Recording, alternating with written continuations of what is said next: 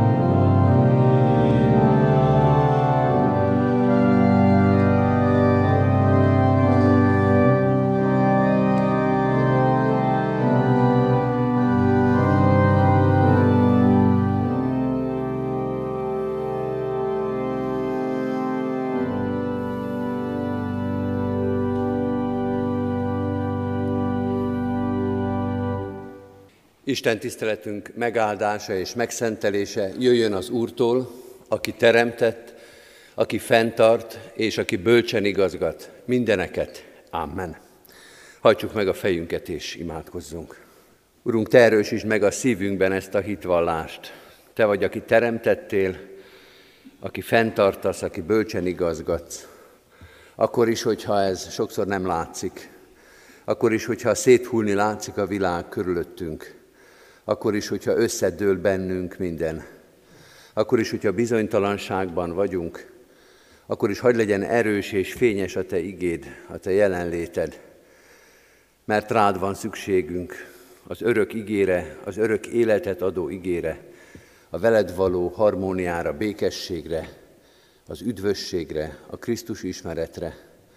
Sok tudás, sok ismeret, sok gondolat, sok beszéd van bennünk és körülöttünk, és talán nem is ez a baj, hanem az, ha te elhallgattál, ha a te hangodat nem halljuk, ha a te hangodra nem figyelünk oda.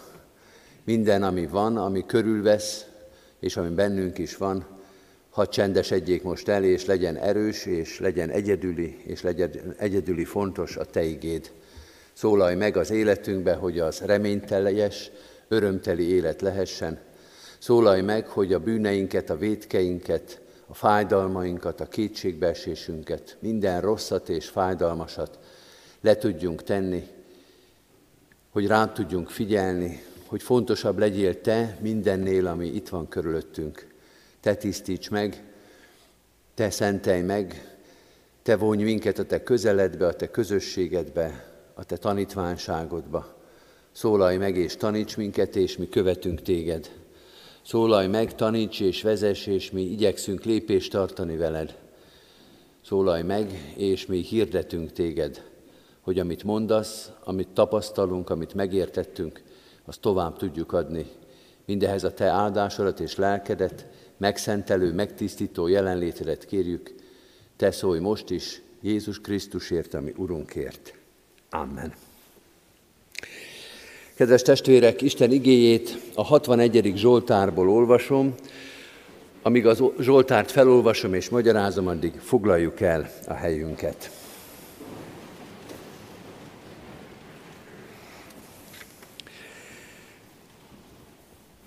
Kedves testvérek, Isten igéje a 61. Zsoltárban így szól ma hozzánk.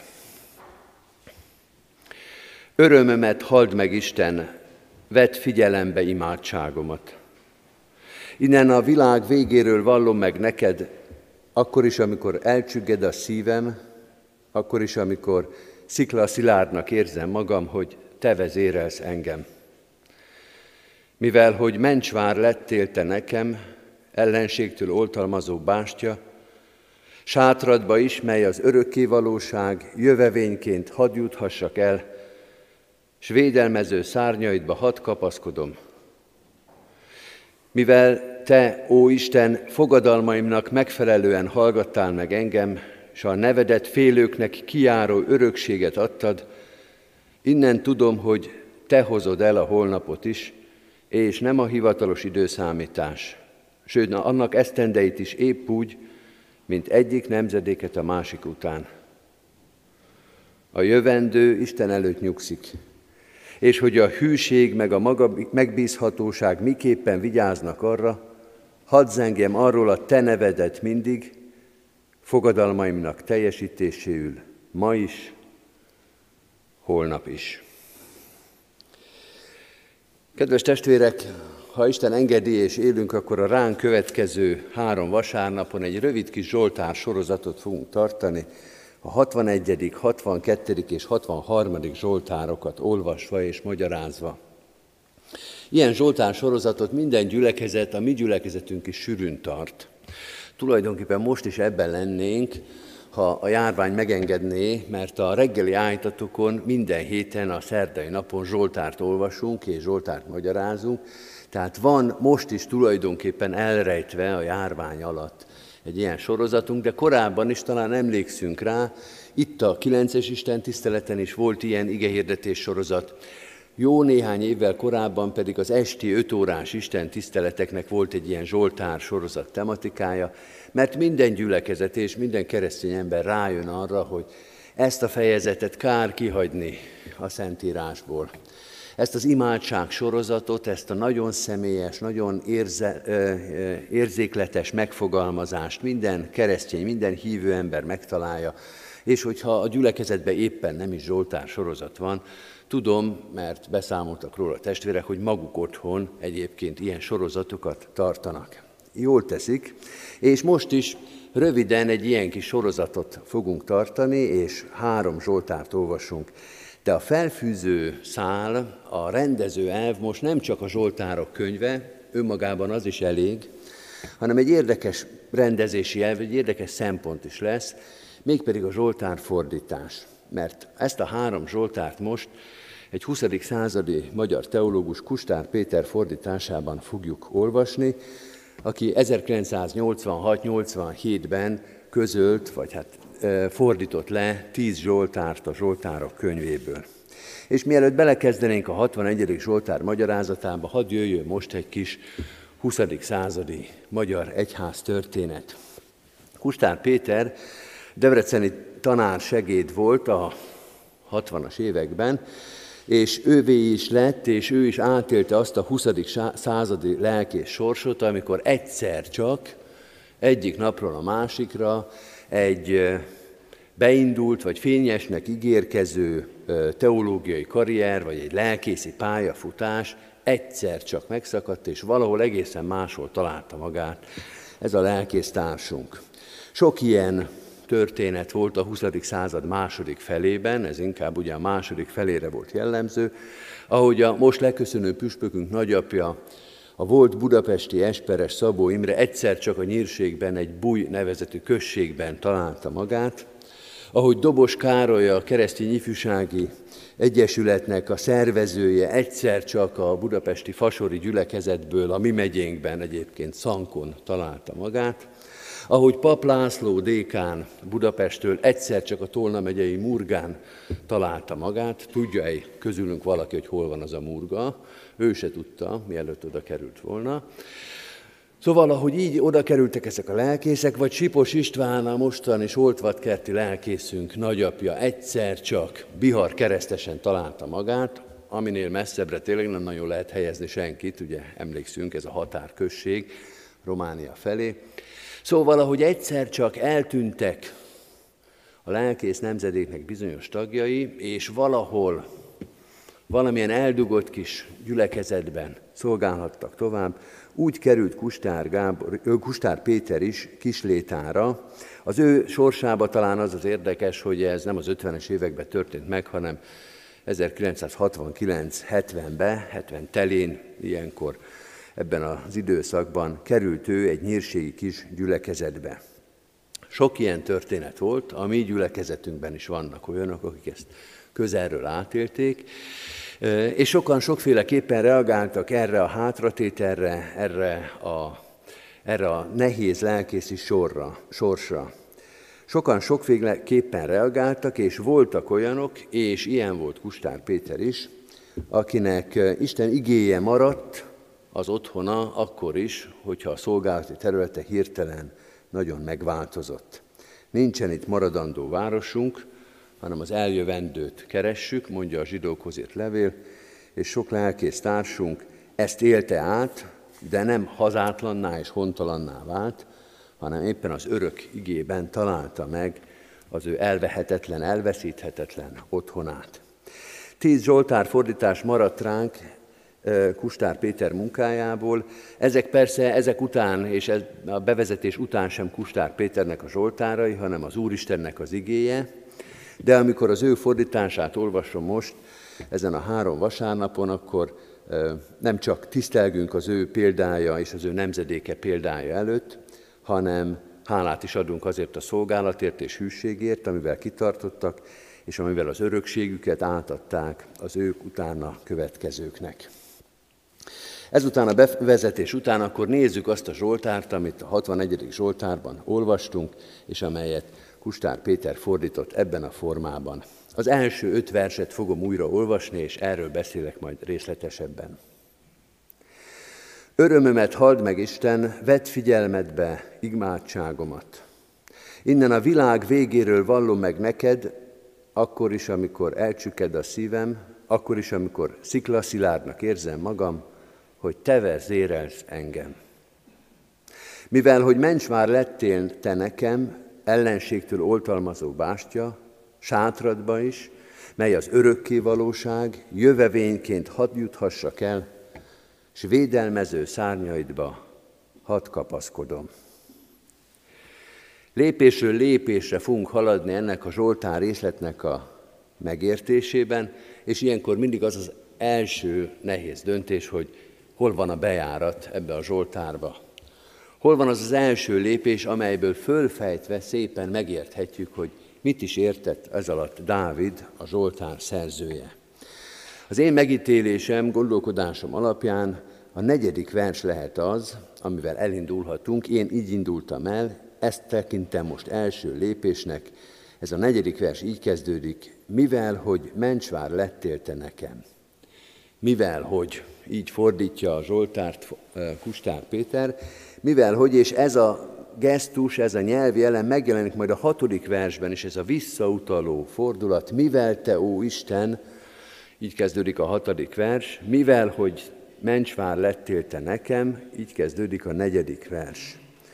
A mivel, hogy szó, az azt jelenti, hogy ennek az embernek Isten tapasztalata van, hogy hit tapasztalata van, hogy valamire vissza tud tekinteni, valamit megértett. Vagyis azzal kezdi, az az első lépés ennek a Zsoltárnak, ennek a megértésnek, hogy Istenről nem elég tudni, hanem valamit tapasztalni kell belőle. Valamit a mivel, hogy után kell tudni mondani. Mert tudni mindenki tud az Istenről. Jakab mondja a levelében, hogy hát ezt még az ördögök is tudják, hogy van Isten. Ettől nem vagyunk előbbre. Hát ki az aki ebben a teremtett világban, aki nem hallott volna, ne hallott volna arról, hogy van Isten? Nem ez a kérdés, hanem hogy a mivel, hogy után van-e valami saját részünk, van-e valami saját tapasztalatunk. Tudunk-e valamit mondani úgy, mint ahogy Dávid a 61. Zsoltárban mondott, ami a mi személyes találkozásunk az Istennel. Rendszeres hír, kedves testvérek, a bulvár sajtóba, az az egyébként kedves, ma úgy mondanánk, hogy cuki hír, hogy egy nagy sztár, egy élő Isten egyszer csak találkozik egy kisgyerekkel. Valaki, akit mi is csak a filmvászonról ismerünk, akit csak a plakátokra ismerünk, egyszer csak látjuk a felvételen, ott vár, és bevezetik hozzá általában egy beteg kisgyereket, és hogy ez micsoda nagy dolog, hogy ez a kisgyerek küzdve a betegséggel, az volt az egyetlen vágya, hogy találkozzon, és itt jön egy jól ismert név, és lám találkozik is vele. És lám még ajándékot is kap tőle. Nem mindenki találkozik, de ő igen. A 61. Zsoltárban azt mondja Dávid, én találkoztam az Istennel, nekem van tapasztalatom. Én tudom, hogy mit mondjak a mivel, hogy után. Mivel, hogy mencsvár lettél te nekem, ellenségtől oltalmazó bástya. Ez az én találkozásom, ez az én ajándékom. Vagyis hadd pontosítsam a kiinduló mondatunkat, a kezdő lépés, amire azt mondtuk, hogy mivel hogy, ez a kezdő lépés, ez tulajdonképpen a második lépés lesz. Azt mondja ezzel a megfogalmazással a Zsoltáros, hogy a kezdő lépés az Istennél van.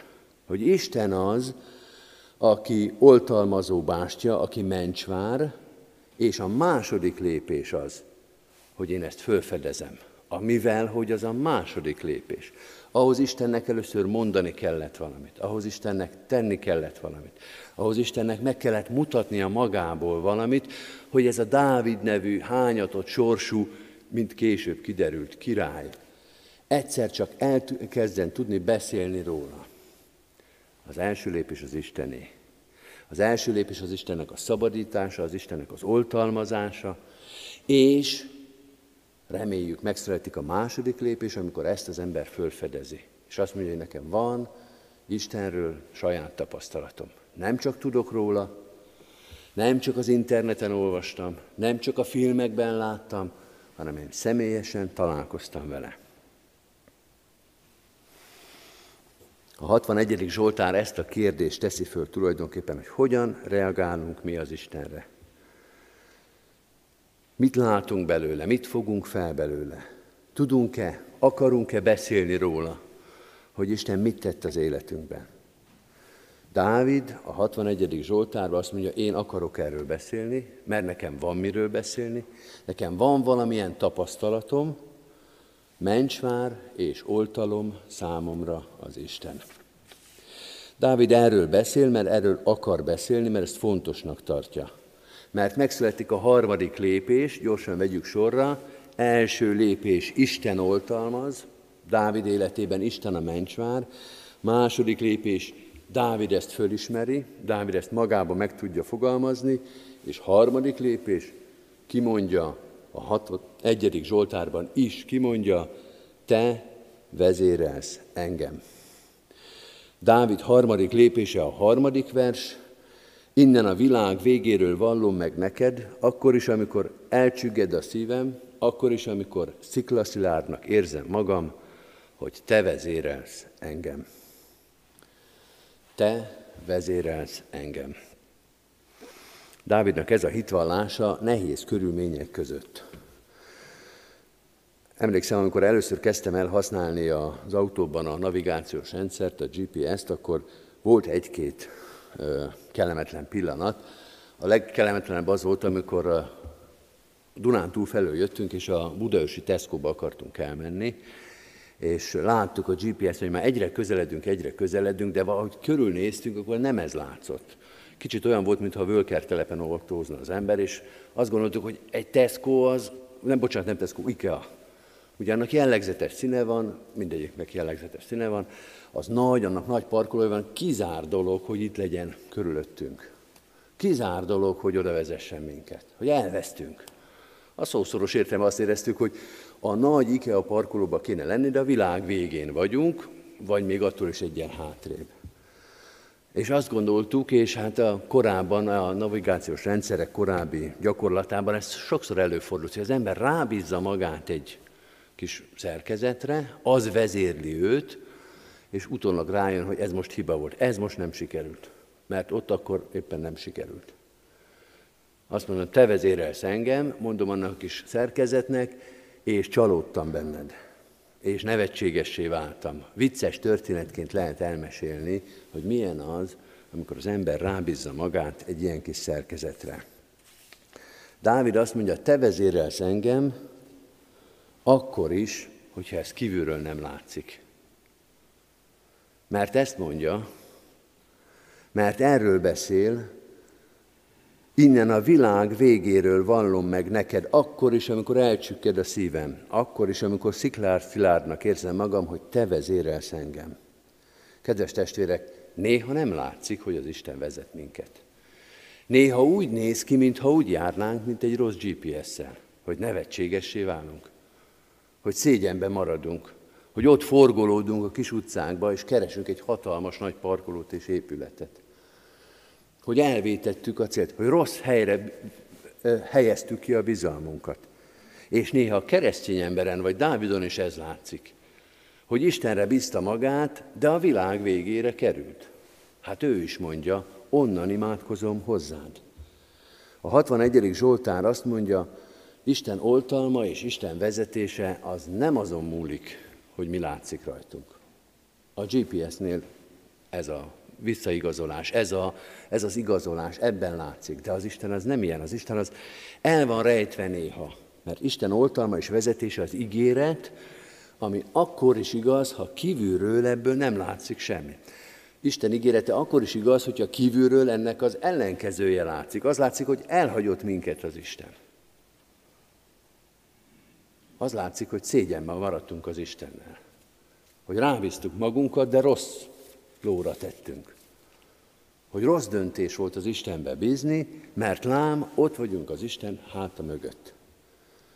Isten ígérete akkor is igaz, mondja a 61. Zsoltár, ha nem látszik, ha a világ végén vagyok, ha a kitelepítésbe vagyok, ha beteg vagyok, ha bizonytalanságban vagyok, ha magányba vagyok, ha bezártságba vagyok, akkor is hiszem, hogy te vezérelsz engem. Dávid azt mondja az Istennek ezzel, én nem csalódtam benned. Én nem botránkoztam meg benned. Dávid nem csalódik az Istenbe, sőt, negyedik lépés, sőt azt mondja, szeretnék még közelebb lenni hozzád. Megerősödik az Istenbe vetett bizalmam. Dacára annak, hogy az Isten háta mögül a világ végéről imádkozom hozzá, megerősödött a belévetett bizalmam. Ez egy igazi jóbi lépés, testvérek. Jobbra az Ószövetség nagy szenvedőjére gondolok. Van, amikor a hívő embernek már a környezetesen bízik abban, hogy itt lesz változás. Jobbot is már bíztatják, hogy hát még mindig Istenfélő vagy, még mindig bízol az Istenbe, a szemét dombon, amikor cserép darabbal vakargatod a sebeidet, mindent elveszítettél, mindenben szégyenben maradtál, és még ezek után is az Istenbe bízol, hát átkozd meg az Istent és haj meg. Hát követhetetlen már a bizalmad és a hited. Irritáló, hogy még mindig az Istenben bízol. De igen, kedves testvérek, jó bízik az Istenben, és Dávid is bízik az Istenben, és Jónás is bízik az Istenben a Cethal gyomrába. Olvassuk el a Jónás könyvének a második részében, mond egy Zsoltárt, akár a 61. Zsoltár is lehetne. Hogy a Cethal gyomrában, a földi szenvedésnek a legmélyén, aminél nincsen nagyobb szenvedés. azt mondja Jónás is, amit Dávid, hogy szeretnék közel lenni hozzád. Benned bízom, és nem csalódtam benned. Nem azonosítom azt, ami körülvesz, azzal, amit rólad gondolok, és be, amit rólad hiszek. Hadd jussak még közelebb hozzád, mondja 61. Zsoltárunkban Dávid. Sátradba is, mely az örökké valóság, jövevényként hadd juthassak el, és védelmező szárnyaidba hadd kapaszkodom. Zsoltár, a Dávid Zsoltára azt mondja, nem csalódtam benned, nem megtagadlak, nem összeveszem veled, hanem hozzád menekülök. Hozzád menekülök, Uram, mert a világ végén azért valljuk meg, azért rossz. A kitelepítés az rossz. A betegség az rossz. A bizonytalanság, a bezártság, a magány az rossz. De a rossz, a világ, meg a világ vége, meg a saját rosszom az nem elválaszt tőled, az nem megbotránkoztat, hanem növeli bennem a vágyat, hogy még közelebb kerüljek hozzád. Hogy te vagy a megoldás arra a rosszra, ami körülvesz, vagy ami itt belül bánt. Emlékszem a régi gyülekezetemben, ahol korábban szolgáltam, volt egy szabadszájú, kemény, nagyhangú ember. Úgy tudott káromkodni, hogy mindenki elbújt, és ezt még Isten tisztelet előtt is tudta gyakorolni, szóval olyan nagyon-nagyon erős ember volt. És egyszer nagyon elkeseredve és nagyon, nagyon megbotránkozva, nagy fájdalommal jött oda. Valami nagy sérelem érte, és így kifakadt, és nem a nagy káromkodás jött, amire számítottunk, hanem arra, hogy bár csak jönne már az Úr Jézus, és vetne véget ennek. És akkor engem igazából megrendítette ez, egyrészt mert már hozzá voltam szokva az ő keménységéhez, de megrendített az a változás, vagy az a, az, az irány, amit megjelentett, hogy az igazi mély fájdalomban egy megoldás van, hogy jöjjön el az Úr, és tegye helyre a vállalhatatlan és kibírhatatlan életünket. Ó, bár csak eljönne már, mint a jelenések könyve végén. Jövel, Uram, jövel, mert már csak Te tudod megoldani azt, amiben élünk. Kedves testvérek, így érünk el ennek a Zsoltár félnek, egy fél Zsoltárnak a megértésében az ötödik ponthoz, az ötödik lépéshez, amelyet furcsa módon, erős módon, meglepő módon a Zsoltár fordítója a Zsoltár elejére tesz. Az első szóban leírja azt az ötödik lépést, ahova Dávid a 61. Zsoltár imádkozása közben eljut. eljut. Azt mondja, örömömet halld meg Isten. Örömömet halld meg Isten. Ez a fordítónak a megértése. Mert kedves testvérek, ha megnézitek a 61. Zsoltárt, szívből javaslom, nézzétek meg, gyakorlatilag senki nem így fordítja ezt a Zsoltárt.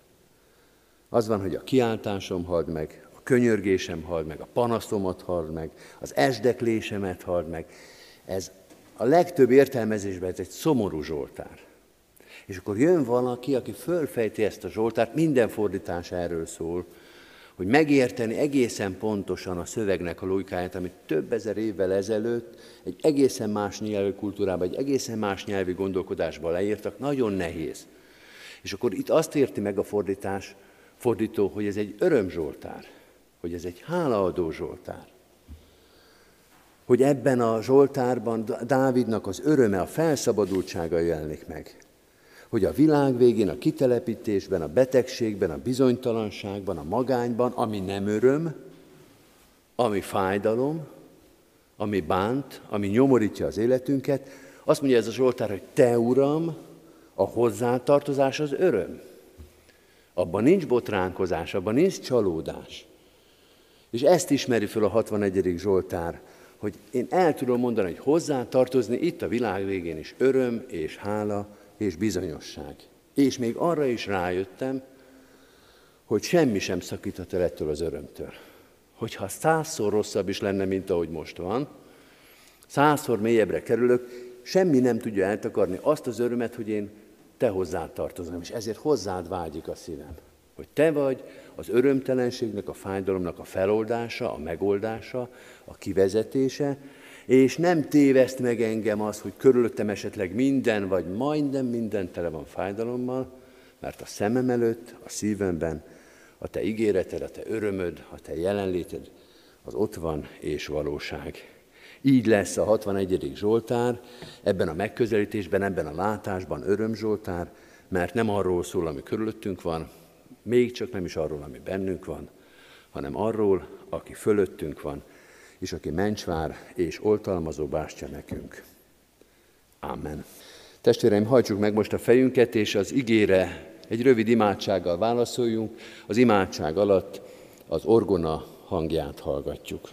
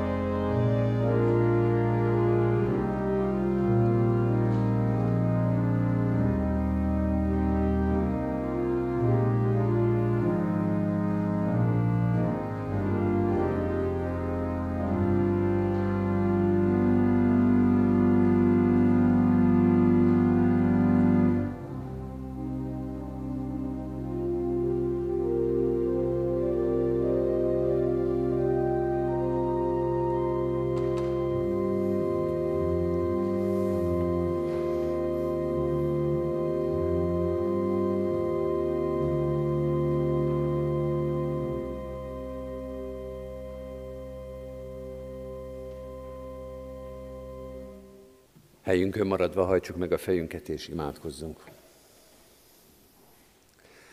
Könyörülő mennyei atyánk, ad, hogy eljusson hozzád az imádságunk, és hogy az lehessen örömimádság. Pedig lehet, hogy mi is a világ végén érezzük magunkat.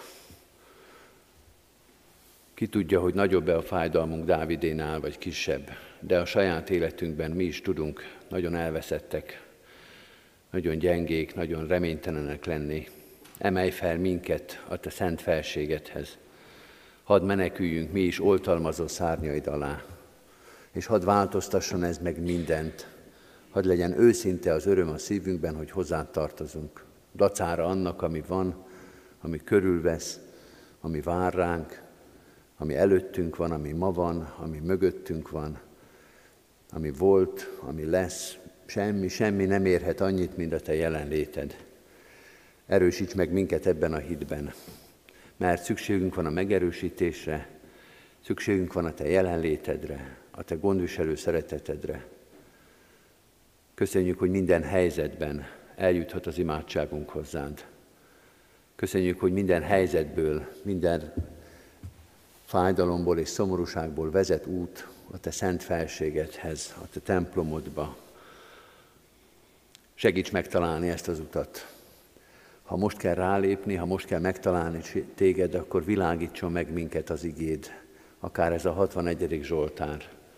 Ha már elindultunk ezen az úton, akkor erősítsen minket, hogy arról lenetérjünk, hogy megmaradjunk a te utaidban, hogy hozzá tartozhassunk, hogy el ne sodródjunk, hogy ne adjuk fel, hogy ne csüggedjünk a Krisztus követésben. Ha úgy érezzük, hogy nálad vagyunk, hogy közösségbe vagyunk, akkor tedd hálásá szívünket, attól, hogy minden pillanatban átérezzük, mekkora ajándék ez. Milyen nagy ajándék a megnyugvás, a békesség, a bizalom. Erősíts és tarts meg minket ebben. Ezzel a hittel és reménységgel adunk hálát az ige gazdagságáért, azokért a nemzedékekért, akik hűséggel kitartottak a Te igéd mellett, akkor is, hogyha ez éppen hátratételt, akkor is, hogyha ez szenvedést, szomorúságot vagy reménytelenséget hozott az életükbe hogy átvilágított a Te igéd a személyes sorsukon, hogy te vezetted őket, te vezetted bátor hitvallásra, és te tanítottad így a következő nemzedéket hűségre és állatatosságra. Ad, hogy ez valóságá váljon az mi életünkben is, hogy melletted kitartva, téged hirdetve, téged képviselve szolgálhassunk a ránk bizottak felé. Így könyörgünk a gyülekezetünkért is, hadd legyünk hűségesek, hadd maradhassunk hűségesek ebben a mostani helyzetben is, hadd szóljon az ige mindenféle módon, segíts eljuttatni a te üzenetedet, vigasztalásodat, biztatásodat azok felé is, akik magányosak, akik elszakadtak a gyülekezet közösségéből, akiket nehezen tudunk elérni. Segíts elérni a Te igédnek azokat, akiket mi egyáltalán nem tudunk megszólítani, akik elszakadtak tőlünk, akiknek nem tudjuk semmilyen elérhetőségét. Hiszük, Urunk, hogy számodra minden szív és minden sors elérhető. Így könyörgünk a városért, az itt élő emberekért, az országért, a betegségtől, a járványtól félőkért, azokért, akik küzdenek a járványjal, döntésekkel, gyógyítással, ápolással, mások terhének hordozásával. A Te gondviselő szereteted nyugodjék meg ebben a helyzetben is mi rajtunk. Különösen is imádkozunk a gyászolókért, mert tudunk sokat gyászolnak, sokan vannak, akik koporsó mellett álltak meg, akár csak az elmúlt héten is, akiknek a szívében, az életében, a mindennapjaikban most nagy-nagy fájdalom és szomorúság van. Hiszük, Urunk, hogy ahol fájdalom és szomorúság van, ott Te is ott vagy. A Te szereteted vigasztalja, erősítse őket. Erősítse akkor, ha vissza kell térni üres lakásba, megüresedett életbe, sok-sok fájdalom és nehéz emlék közé. Te adj nekik vigasztalást, erőt, reménységet. Te állj mellettük ott is, amikor minden emberi vigasztalás, minden emberi segítség és gesztus erőtlen és céltalan. Te vagy a vigasztalásunk, Te vagy a reménységünk, Te vagy a mi erőnk. Légy velünk a gyász és a szomorúság nehéz óráiban. Könyörgünk a betegeinkért is, azokért, akik kórházban vannak, vagy kórházba készülnek, akik szorongattatásban, félelemben, bizonytalanságban vannak. Urunk, csak Te vagy a biztos, csak Te vagy az erős, csak Te vagy a gyógyulás. Rád bízzuk hát szeretteinket, rád bízzuk önmagunkat, a környezetünket, mert nálad a Te kezedben vagyunk a legjobb helyen. Urunk, add, hogy ezt átérezzük, bármi következik is, a Te jelenléted, a Te szereteted biztosan erősítsen bennünket. Így könyörgünk az egész gyülekezetért, annak minden egységéért, az intézményekért, az igei közösségekért, kicsikért, nagyokért, gyermekekért, idősekért. Közös reménységünk és imádságunk, hogy oltalmazd a gyülekezetet, oltalmazd a városunkat és nemzetünket, te légy a mi mesterünk, gyógyítónk, a te úrságod, a te hatalmad, a te szeretetedbe ajánljuk egész életünket.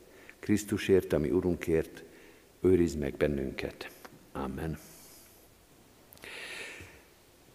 Az Úrtól tanult imádságot fennállva és együtt mondjuk el. Mi, atyánk, aki a mennyekben vagy, szenteltessék meg a te neved. Jöjjön el a te országod, legyen meg a te akaratod, amint a mennyben, úgy a földön is.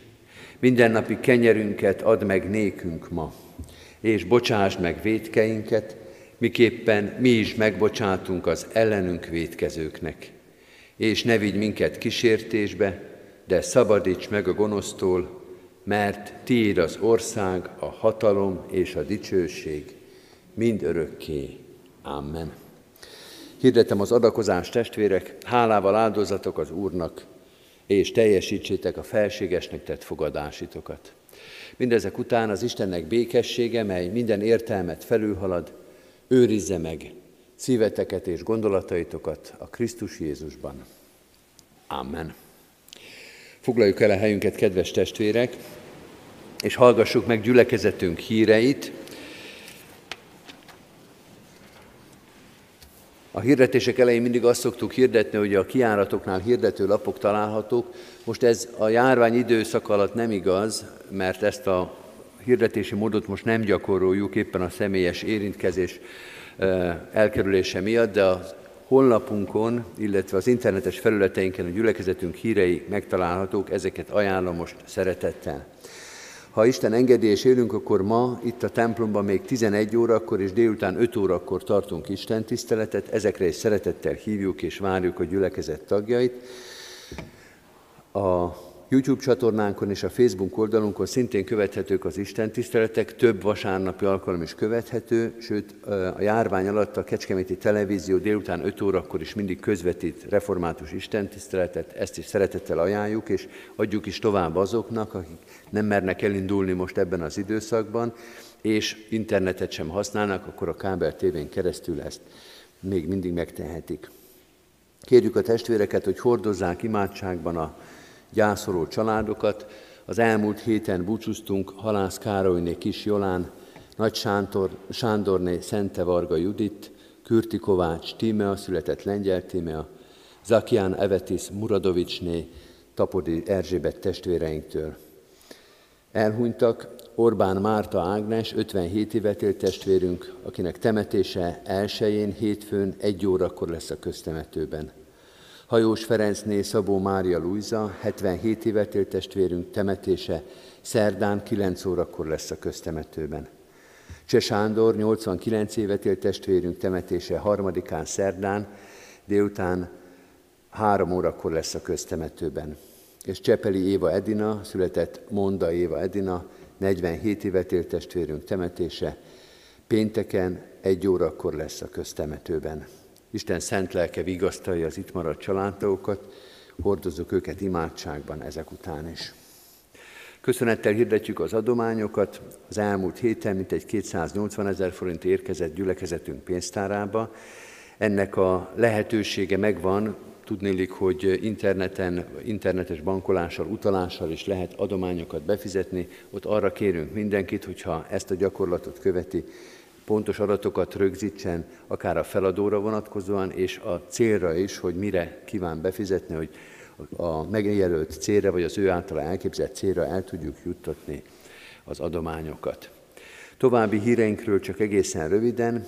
A jövő héten a házasság hete alkalmaira várunk az érdeklődőket szeretettel, február 10-én, 12-én, 13-án és 14-én, tehát szerdán, pénteken, szombaton és vasárnap 5 órai kezdettel a református templomban, a református egyházközség és a lelkesítő kör szervezésében lesznek ezek az alkalmak. Szeretettel hívunk és várunk erre mindenkit. Külön kiemelem a szombat esti alkalmat, amin Pál úr János, orgona művész fog majd feleségével együtt bizonyságot tenni, vele készül ott egy beszélgetés.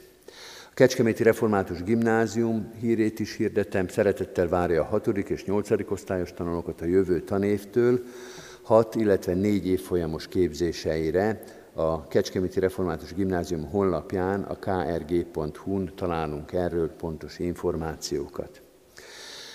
Ez az az időszak, amikor lelkészi ajánlásokat is lehet kérni a felvételihez, nem csak a gimnáziumba, az általános iskolába, illetve az óvodába is, a parókus lelkészeket kell megkeresni a lelkészi hivatalon keresztül. Ez a lehetőség, a lelkészi ajánlás ugyan nem garantálja a felvételt, de segít számon tartani az intézménybe készülő gyülekezeti családok gyermekeit. A leadási határidő az általános iskola és a gimnázium esetében február 28, az óvoda esetében március 31. A gyűjtési akcióinkat is hirdettem, adakozási lehetőség, tartós élelmiszergyűjtést a Diakóniai Központ javára. Ezt a Diakóniai Központba a Szarvas utca 5 számba kell leadni, illetve most van a lehetőség arra, hogy a személyi jövedelemadó kétszer egy százalékával rendelkezzenek az adózó állampolgárok, és ezzel tudják támogatni a Magyar Református Egyházat, illetve a kollégiumi alapítványunkat, akik ezzel élni kívánnak, azok a honlapon a szükséges adatokat megtalálják. Végül két álláshirdetést szeretnék még elmondani. A Sionházunkban szociális gondozó és ápolót munkakörbe keresünk embert, a konyhán pedig konyhai kisegítő munkatársat keresünk, akik szeretnének erre jelentkezni, vagy valakit tudnak ajánlani, a lelkészi hivatalon keresztül ezt megtehetik. Az Úr Jézus Krisztus legyen gyülekezetünk őriző pásztora. Kedves testvérek, a záró énekünket énekeljük. A záró énekünk a dallamában már elhangzott 265. dicséret. Énekeljük a 265. dicséret első négy verszakát, hagyjad az Úristenre te minden utadat.